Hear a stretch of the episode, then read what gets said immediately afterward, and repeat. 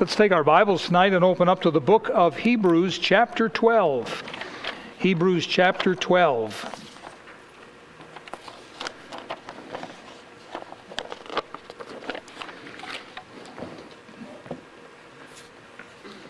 Well, it was a few Wednesdays ago that we uh, opened up to chapter 12 and began uh, in the first two verses. And if you remember what um, uh, Romans chapter 12, verses 1 and 2, how those verses go, it's uh, an uncanny parallel to uh, Hebrews chapter 12, verses 1 and 2. And we pointed out from these verses here that uh, we, are, we are really in a race. You see here in verse 1, we're to run with patience the race that is set before us. The Christian life has several analogies and uh, this one being uh, a race here, and then laying aside, in, in the light of that race, laying aside things that would weigh us down, pull us down, pull us back. And I've mentioned here the sin which doth so easily beset us. Contextually, I believe that it's a reference to uh, a lack of faith which would result in quitting on the Lord. When we're full of faith, we are faithful. And when we're faithful, then we're ready to serve the Lord and live for Him. As we lapse in faith and we lose faith, uh, that's when we tend to quit on the Lord. And so we see that theme in uh, throughout the book of Hebrews, not to quit on the Lord, not to quit on the Lord, not to quit on the Lord. And Paul makes reference to that several times. And then he gives us Jesus as our example in verse 2, looking unto Jesus, the author and finisher of our faith. And then he says, Who for the joy that was set before him endured the cross, despising the shame. If you're going to live for the Lord, there's going to be a cross in there for you. And remember that a cross is an instrument of death. It's not a highly polished piece of ornament that we're to wear around our, our neck, although there's nothing wrong with that. But the cross, in the biblical sense here, is an instrument of death whereby we die daily. And if I remember right, I pointed out that often we forget to live in the cross. And creatures of habit, we go back to our old habits and we sort of live day by day in this world as if, well, this is as good as it gets and I got to do my best.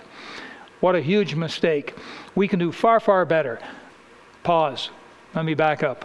God can do far, far better as we live in the cross and then He gives the victory through us. And so we're going to pick up now uh, in the next verses. We're going to consider the best and uh, one of the best and most important proofs of being a God's ch- uh, child of God, and that's the subject of chastening. And so, after having spent a year and a half here from chapter 1, verse 1, right up now to chapter 12, we're about to begin verse 3. We've got a tremendous background now to be able to understand that there's a place in the Christian life for chastening. Let's bow for prayer. Our Father, we thank you so very much that you make no mistakes in our lives and that everything really has been foreseen and understood and taken into account. We don't understand, Lord, fully how you could do that with one person, let alone with billions. But Father, we thank you that you are Almighty Sovereign God and that nothing but nothing takes you by surprise and that everything, everything but everything you know about. So please bless our study tonight. Increase our faith, Lord.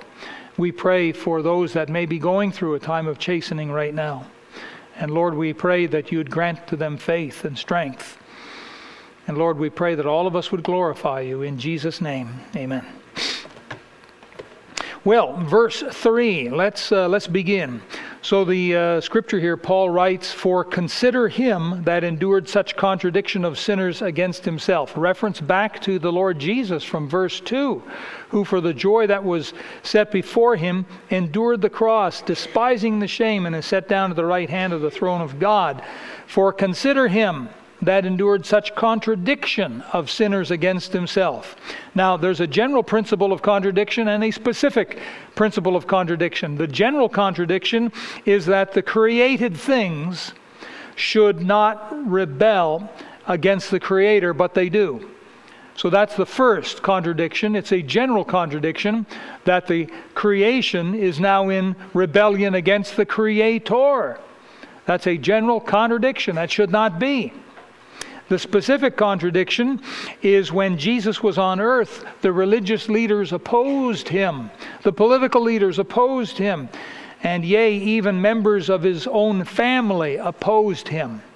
And so Paul is telling us and encouraging us that we need to um, consider the Lord Jesus, who went through and suffered great things, great things of contradiction. He says, Lest ye be weary and faint in your minds. So the word faint has that idea of giving up, where you give up. Now, look at chapter 10 and verse 35. Paul says, Cast not away therefore your confidence which hath great recompense of reward. Do you see that? Chapter 10, verse 35. He's hitting on this, this um, uh, exhortation once again, not to quit. All through the book of Hebrews, we see this. Because, why is that? It's because the, uh, the, the, the, Jewish, uh, Christian, Hebrew believers, men and women back in that first century, it was a bit of a mixture there. And some of them were very strong for the Lord, and a lot of them weren't.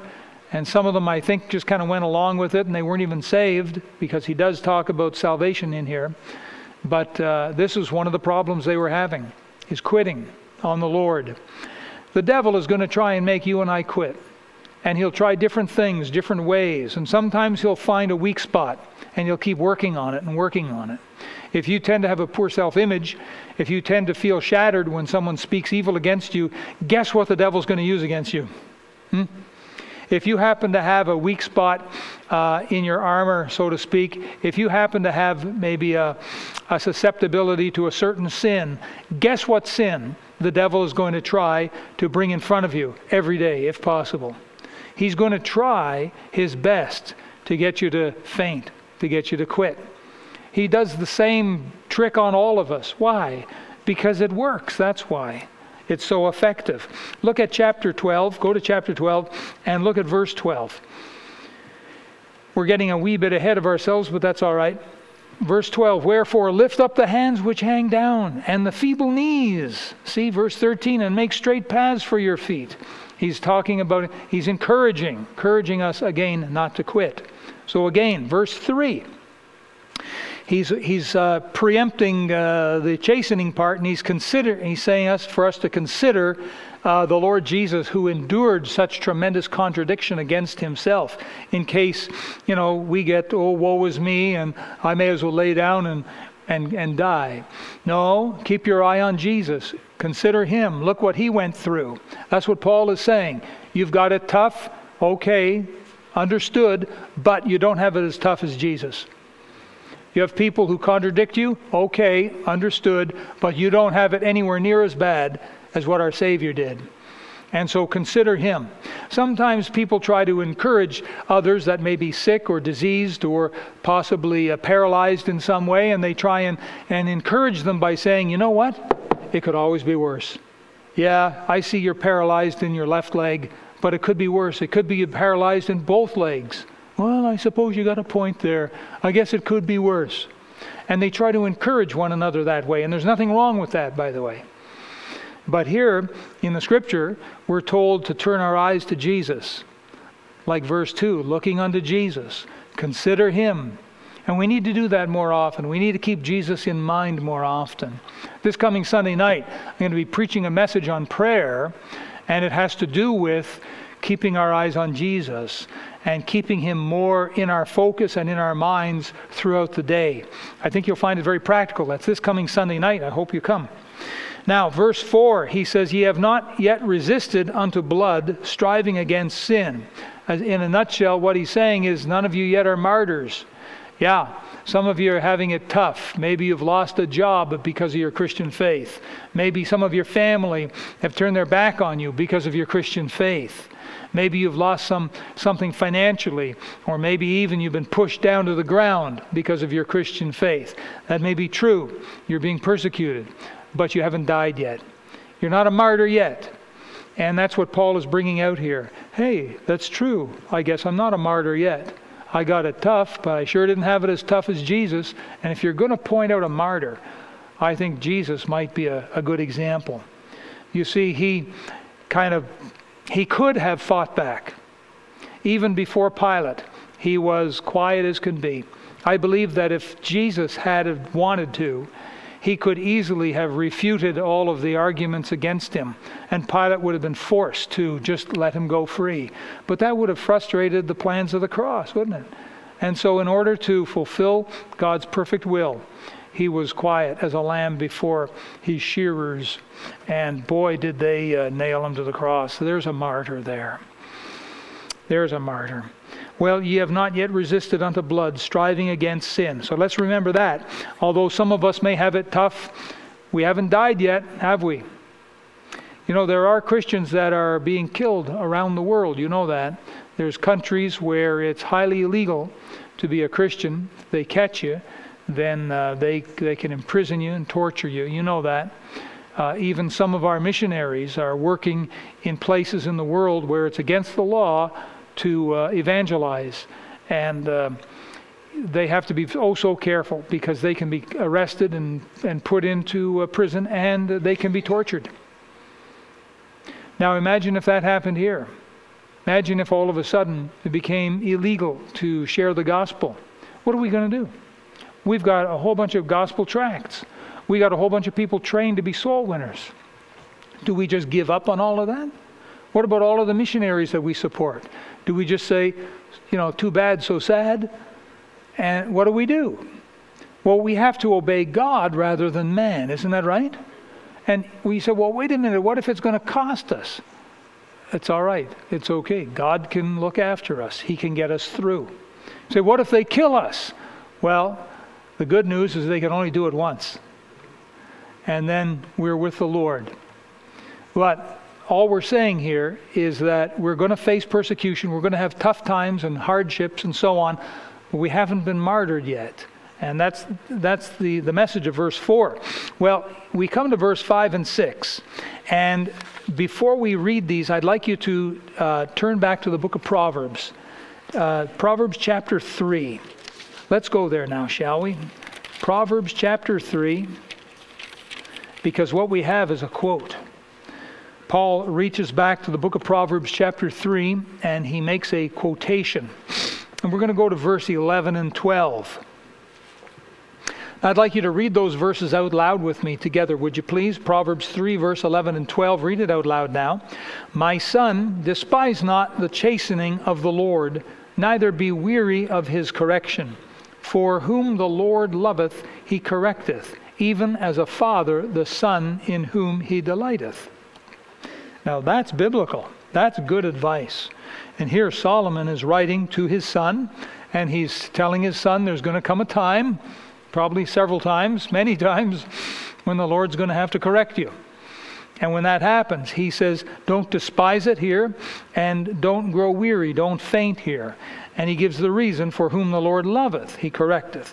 Okay, now let's uh, go back to Hebrews and chapter 12 and verse 5. So Paul preempts it by saying, And ye have forgotten the exhortation, which is true. We usually forget this, you know. When we go through tough times, what is it that comes to our mind first? Usually is, oh no.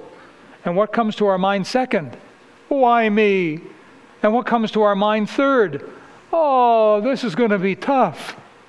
You see, what does not come to our mind first is the Lord is here, the Lord chastens, you know, the Lord is doing this, the Lord loves me. Uh, Proverbs 3 12, 11 and 12 do not come to mind. We forget that. And that's what he's saying here in verse 5. Ye have forgotten the exhortation which speaketh unto you as unto children. My son, despise not thou the chastening of the Lord, nor faint when thou art rebuked of him, for whom the Lord loveth, he chasteneth and scourgeth every son whom he receiveth. Now, I mentioned tonight we're going to be talking about one of the best and really the most important proofs of being a child of God, and that's chastening. the truth is, God only chastens his children, he does not chasten someone else's children. You who are parents, You chasten your own children. You don't chasten the next door neighbor's kids. That's for their parents. You don't chasten the kids from around the corner, around the block, in the next city. No, they've got parents. Let them look after that. You've got children. You look after your own par- your own children. Now, Jesus, in speaking to the Pharisees, said, Ye are of your father, and he named the father. What was the name? The devil. Right. Ye are of your father, the devil. Right? So we have two basic fathers we have the devil, and we have God. And both of them have children. God chastens his children. He doesn't chasten the devil's children. He'll punish them. You know, they'll get what's coming to them, but he doesn't chasten them. Say, well, what's the difference? We'll see that in a moment. Um, so let's look at verse 5. He says, My son, despise not thou the chastening of the Lord. Keep that in mind. Nor faint when thou art rebuked of him. Keep that in mind too. Number one, the chastening. Chastening is discipline for the purpose of moral purification. That's what chastening is. When you read about chastening or chaste in the Bible or chastise, the idea is a form of correction, a discipline, but it has a purpose. And the purpose is not punitive or just punishment for punishment's sake. The, the end result of the chastening is moral purification. And that's exactly what good parents do to their children. When good parents see that their children uh, are going the wrong way, they'll take steps necessary to help bring the child back into the right and good way. Uh, children need to learn responsibility. And I know it's not built into them, but that's why we have to get after them and remind them to clean up their room. We have to remind them to do their homework. We have to remind them to brush their teeth and wash behind their ears. We have to remind them of these things, right? Because they don't come with those good habits built in. And uh, these, these are good life habits. And children should be properly brought up and trained how to function in an adult world. This is not a child's world we live in, it's an adult world. And so the responsibility of mom and dad, particularly dad, is to make sure that the children are brought up with everything they need in order to function for God I'm talking in the context of a Christian family, to function properly for God in an adult world. And so you think, parents, maybe of something that was deficient in your upbringing, as if to say, Boy, if I had to do my life over, I'd make sure that I learned this trade and this uh, habit, and I'd make sure I would do this, and I would make sure I would do that, and I would maybe do better in school. And you know what I'm saying. So now you look at your child. How do you want your child to grow up? Usually, most parents will say, Well, I sure want them to grow up better than I did. Many say that. Now, some had a wonderful upbringing and you know you can't improve upon it well yeah good for you but for the greater majority of us you know we wish we we were a little stronger in certain areas and and uh, we were a little wiser in some other areas well that, your children have to be brought up that way because the bible promises us a child left to himself bringeth his mother to, to shame. It's not glory. There's no glory there. The mother will hang her head in shame and say, I feel so ashamed. I feel so ashamed. It's my son, it's my daughter. Look, they're 18 years old, they're, they're 25 years old, and they, oh, I feel so ashamed. And they may feel ashamed of themselves that they uh, didn't uh, take their children in hand sooner because a child left to himself bringeth his mother to shame. And so maybe mother and father will afterwards look back and say, oh boy, you know, wish we had spent more time with the kids. Not just fun and games, but in training them, teaching them. Wish we had spent more time with the kids, teaching them Bible stories and Bible verses and Sunday school songs. Wish we'd spent more time with the kids, bringing them to church, going forward with them on invitations. Wish we'd spent more time with the kids. You get what I'm saying? So a child left to himself will only bring his mom and dad, I think, to shame. And so it's very important that uh, we bring up our children the best you know we can and prepare them for an adult world. And God is a father, And so, what God does is He takes the responsibility of a father, and when He sees uh, behavior in us that's worldly or taking us the wrong way, then He will lovingly chasten us, correct us to bring us back to the, the good and narrow way. We're told in the Bible all scripture is given by inspiration of God and is profitable for doctrine. Doctrine is that good and proper way in which you're to live your life. You're to believe what's right is right and what's wrong is wrong. That's good doctrine. So it's profitable for doctrine, but we don't always walk the proper way. We get off the highway and we get into the world. And so that's why it says it's good for doctrine and for reproof. Reproof is where it, it, it sort of, uh, the Word of God arrests us in our heart and mind and says, hey, hold on, fella, just a sec, what you're doing is wrong. The way you're going is not right. And then it says for correction, that's to get us back on the highway. And uh, see, see now, it's profitable for doctrine, for reproof, for correction, and what's the last one? Instruction in righteousness. And what that means is to help us not get off the highway again, to instruct us. And so the job of good parents is to bring up the children in the nurture and admonition of the Lord. And there's a lot involved, you know. To be a good parent and to do the proper thing, you, you have to, it's, a full time job, I'd say. And uh, one child is, uh, is a full time job, two children is a three time job, four children is about a six time job. You get the idea you know, and you keep adding children, you keep adding more employment opportunities for yourself.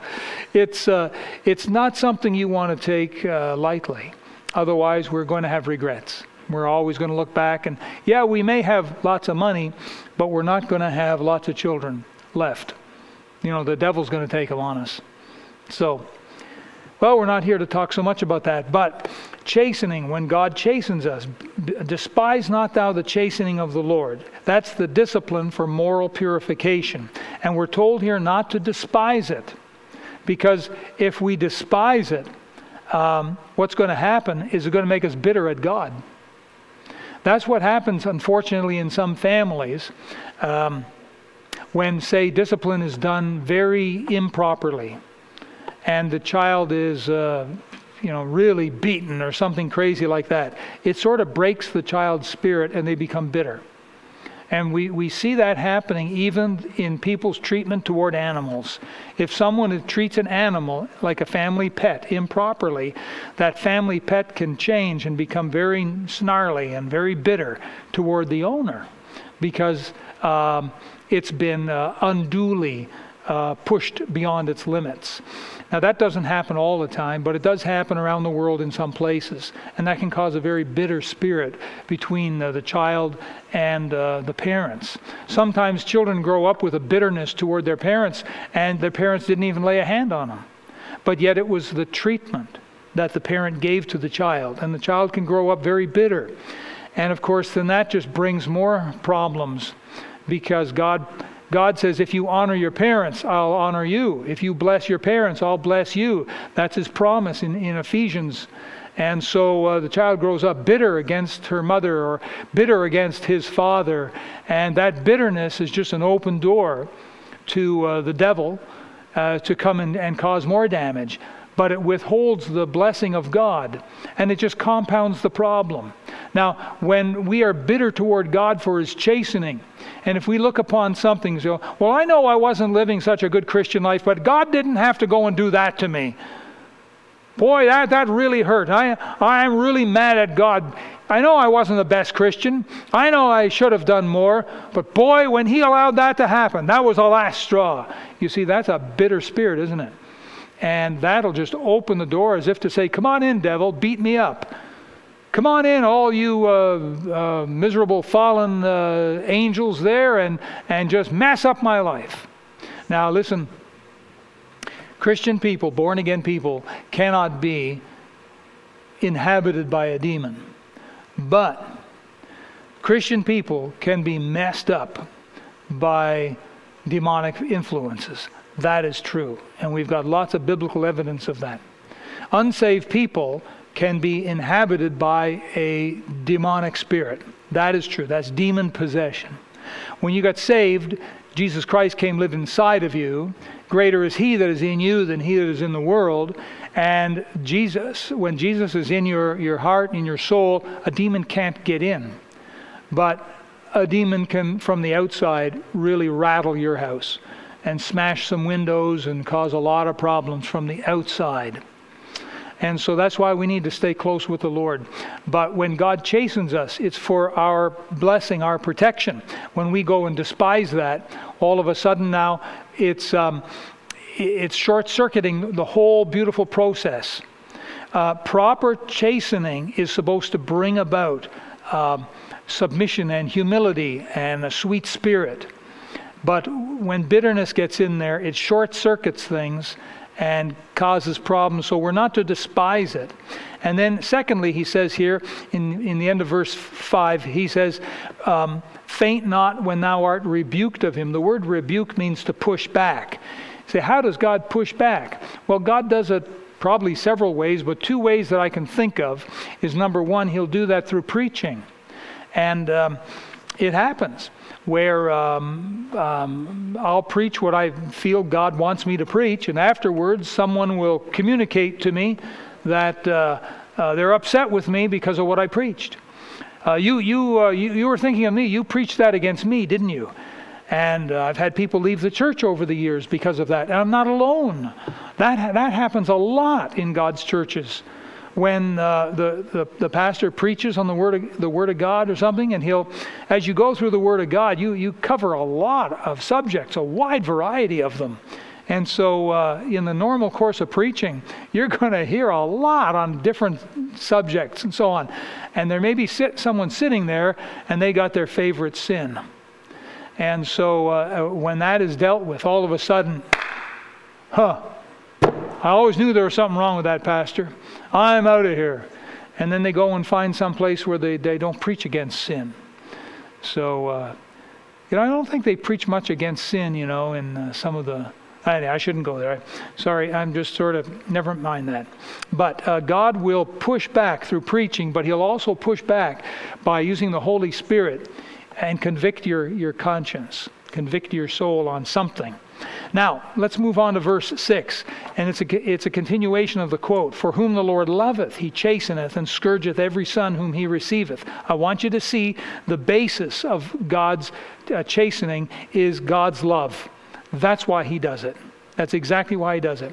And if you think of um, the example of a human home, when uh, little Junior, you know, opens his mouth and says a bunch of four-letter words and you know cusses his mother or something like that, boy, has he ever crossed a line. Oh, that means I've got to, I got to discipline the little guy. I don't want to do that. Oh, you know, it's just easier just to kind of pretend we didn't hear it. Try that, and you'll find that tomorrow it's worse, and the next day after that it's even worse and the day after that I don't even want to talk about. Bible says, He that spareth his rod, what's the next word? Hateth, hateth his son. When God disciplines us, it's because He loves us. That's why. The whole basis of God's chastening in our lives is His love for us. He loves us so much. He has an invested interest in us and He will act as a father and lovingly correct us and bring us back on the, the proper narrow road. So that's important that we understand that. He has no other motive, no other reason for the chastening but His love. Now it says here that He scourgeth. See that in verse 6? Scourgeth every son whom he receiveth. Now, sometimes when you read that word, you know, if you've been a Christian any length of time and if you've been to communion services, we talk about how the Lord Jesus was scourged and we talk about what the scourge was.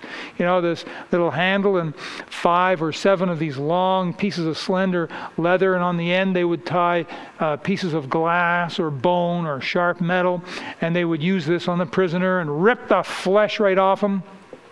That is true. That's what happened to Jesus. But that is not what the Father does to his children. God does not do that. That was the devil's people doing that to Jesus, the Son of God. That is not God doing that to his children. The word scourge means, it does mean a whip, but it means like a slender willow. And that is so common, so common, common, common. Now I know we live in a modern days and oh, child discipline that's against the law and blah, blah, blah. I've heard that for years and years. And listen, I'm the first one against uh, child abuse. I'll be the first one, you know, in line to voice my, you know, my my opinion. I don't believe in child abuse at all, at all, at all, at all. But I do believe that there is a place, a time and place for godly, proper, loving discipline. And uh, I know that, uh, you know, someone may uh, misinterpret what I just said, and someone may try and persecute me. That's all right. I've been persecuted before. Years ago, I've been persecuted before with that kind of stuff. That's all right. Doesn't bother me anymore. My kids are grown. You know, so I, I, don't, I can't do anything. So it doesn't matter. But anyhow, my, my point is not me. My point is really God and what God does in the life of his son and his daughter. It's what God does. So that's the main thing. Now, watch this, verse 7. He says, If ye endure chastening, you, you see, there are some things in life that need to be endured, right? And chastening's one of them. Can you think of anything else the Bible talks about that needs to be endured? I'll give you a hint. Sound. It begins with the letter D doctrine, sound doctrine. That's what uh, Paul said to Timothy. It needs to be endured.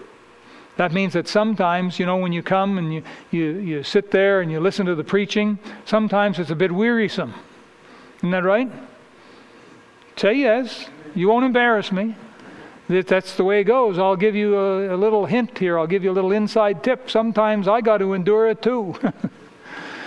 you know, when God lays on my heart what to preach, and uh, sometimes I get into the sermon, and sometimes I can see your reaction. You know, boy, you're almost sitting on the edge of your, your chair taking it all in. Other times you're having trouble staying awake. Well, in those times, sound doctrine must be endured. So, anyhow, we try to keep things within reason, and we, we like to give nice padded pews to sit on, so it does make it a bit easier, I suppose. But something that is very important that must be endured is chastening. When God chastens you, you need to endure it. And the promise is that if ye endure chastening, God dealeth with you as with sons. That's pretty exciting. Now go back to chapter 10 again and look, please, at verse 36. It says here, For ye have need of patience, that after ye have done the will of God, ye might receive the promise. And it's that principle of when you serve God, when you go through what you need to go through, there's a blessing, there's a reward on the other side. And God always does that. When we need to be chastened, God will do the chastening, but if we will endure it, we'll hang in there with Him, then God deals with us in a special way. And here it says, God dealeth with you as with sons. So note here, if ye endure, meaning what? Meaning that some people don't endure it. If you endure, God will bless you. He'll give you the treatment, the father son treatment. If you don't endure, which some people don't, say, what happens? They quit on God. What? I listen, I know I'm not the best Christian. I know, I know this, I know that. But God had no right to do what He did in my life and make me suffer this and make me feel pain here and make me lose that. Boy, that's it. I'm out of here. And they quit on God. They quit on the Bible. They quit on church. They quit, they quit, they quit, is what they do.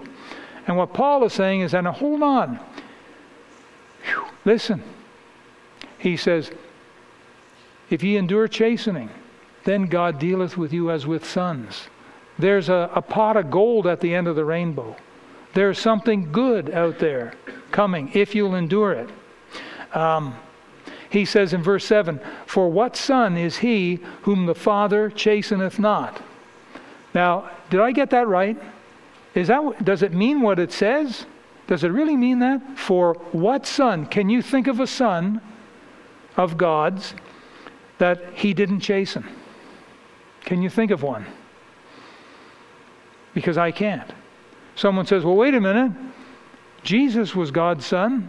Hey, how about that? Jesus, what does he need chastening for?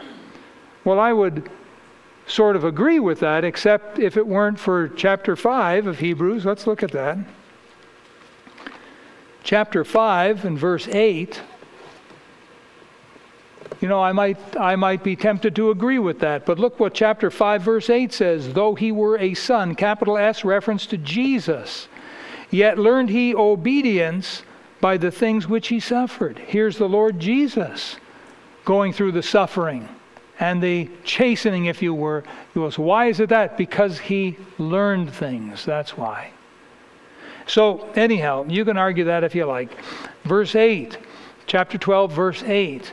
But if ye be without chastisement, in other words, God is not doing any chastening in your life, whereof all are partakers, all meaning all of God's children, all of his sons, all of his daughters, everyone who's born again partakes in chastening. So don't think that God has singled you out because we've all gone through it. And I'll tell you something, I've gone through more than my share, maybe.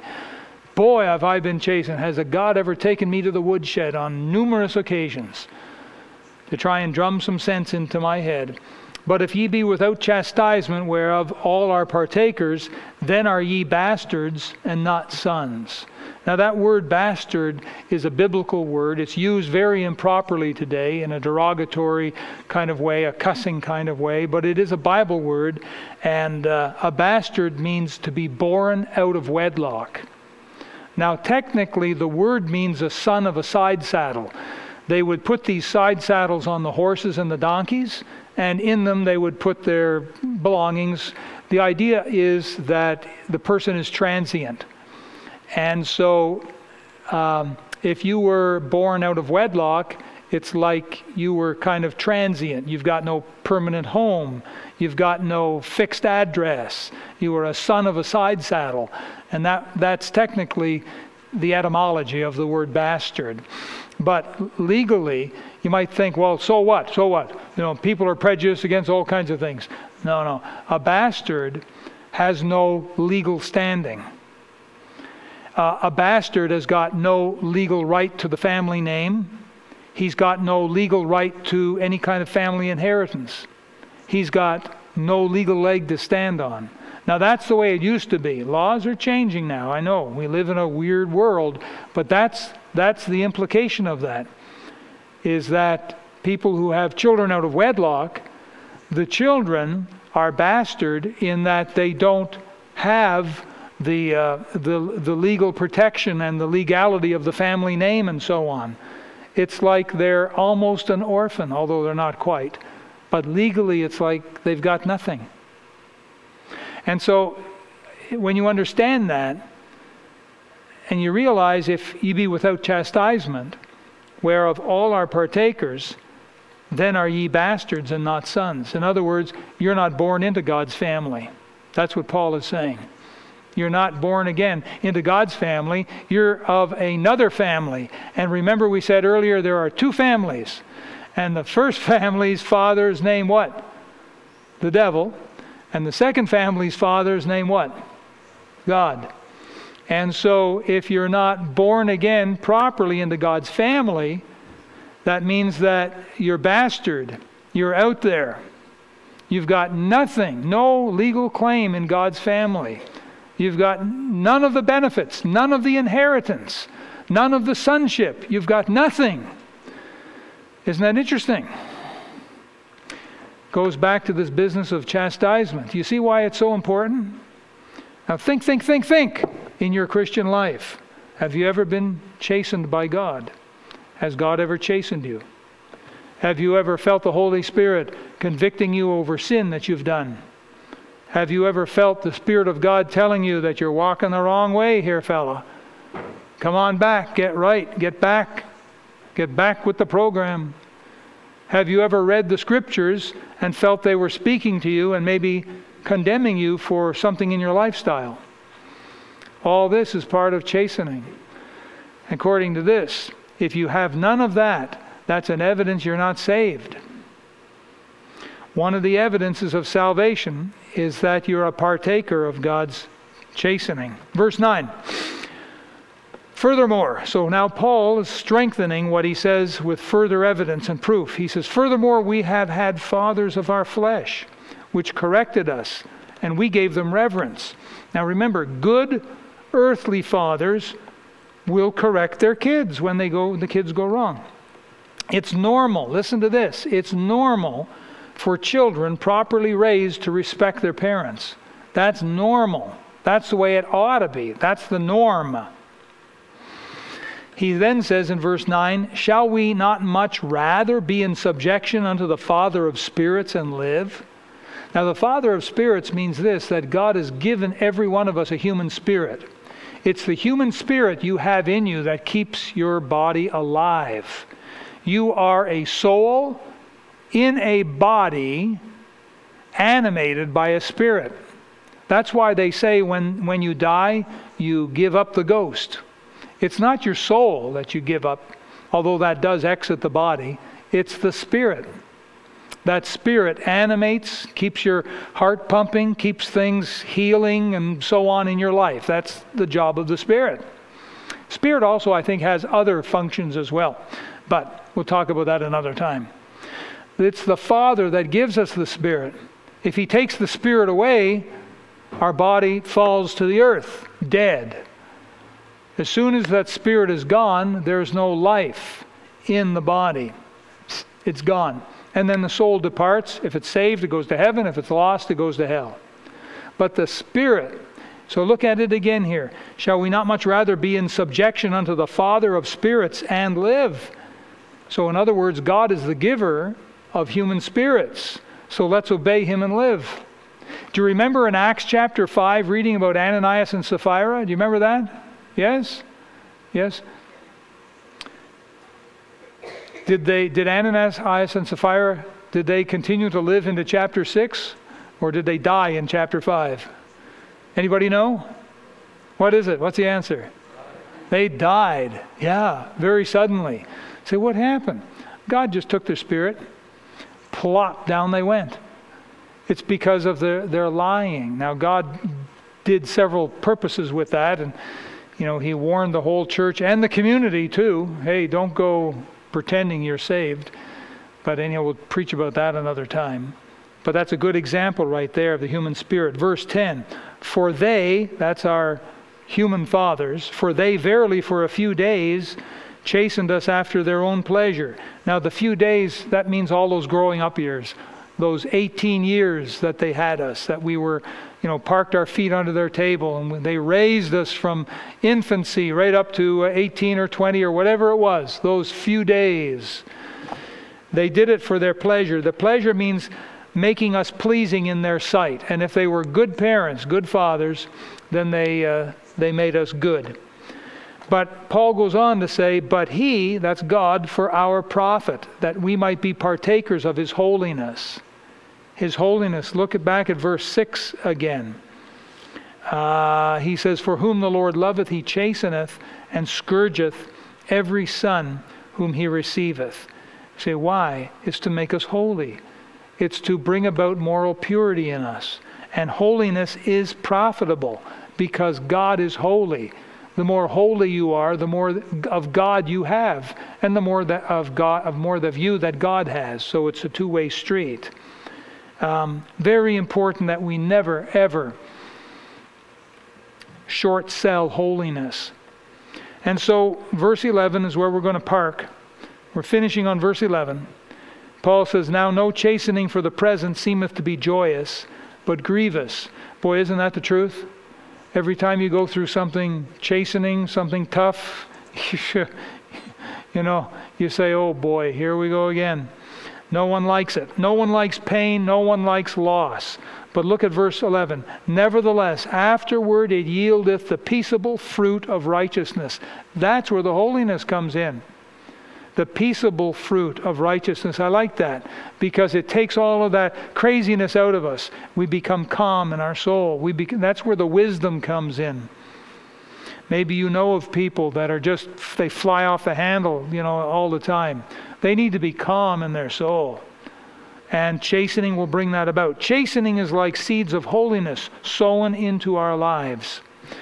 So it says, Again, no chastening seems good but bad. Nevertheless, afterward it yieldeth the peaceable fruit of righteousness unto them which are exercised thereby. In other words, they don't quit, they stay with the program. It's almost like an exercise program, and they stick with it. When God chastens a Christian, it's not so as to subdue him into a robot like slave, but to make him more like Jesus in love and compassion and humility and usefulness too. That's why we need chastening. It has to be a part of our lives. It used to be that when shipbuilders needed timber to make a mast for a sailing vessel, now the mast, especially the main mast, you know, goes up through the middle of the ship, and from that they hang the sails. But it used to be that when shipbuilders needed timber to make the mast for the sailing vessel, they did not cut it from the trees in the valley, but they cut it from trees up on the mountainside where the trees had been buffeted by the winds because they knew that those were the strongest trees. There's an old Norse saying that the north wind made the Vikings. Do you understand that? How many know what the Vikings were? That's not enough hands. so does that mean you don't know what the Vikings were? The helmets and the horns, you know, and the ships and all of the furs they would wear, and, they with the battle axes and stuff. The Vikings, huh? And there's a saying that it was the north wind that made the Vikings. The adversary, the opposition, the winds that blew against them made it hard for them, but it made them tough. The old Greek Spartans were like that too. Job was one of the wisest and most godly men of his day, and yet he too needed the rebuke of the Lord in the end. And so I want to encourage you tonight. Let's learn this lesson. Never despise God's chastening and never quit on the Lord. Let's pray.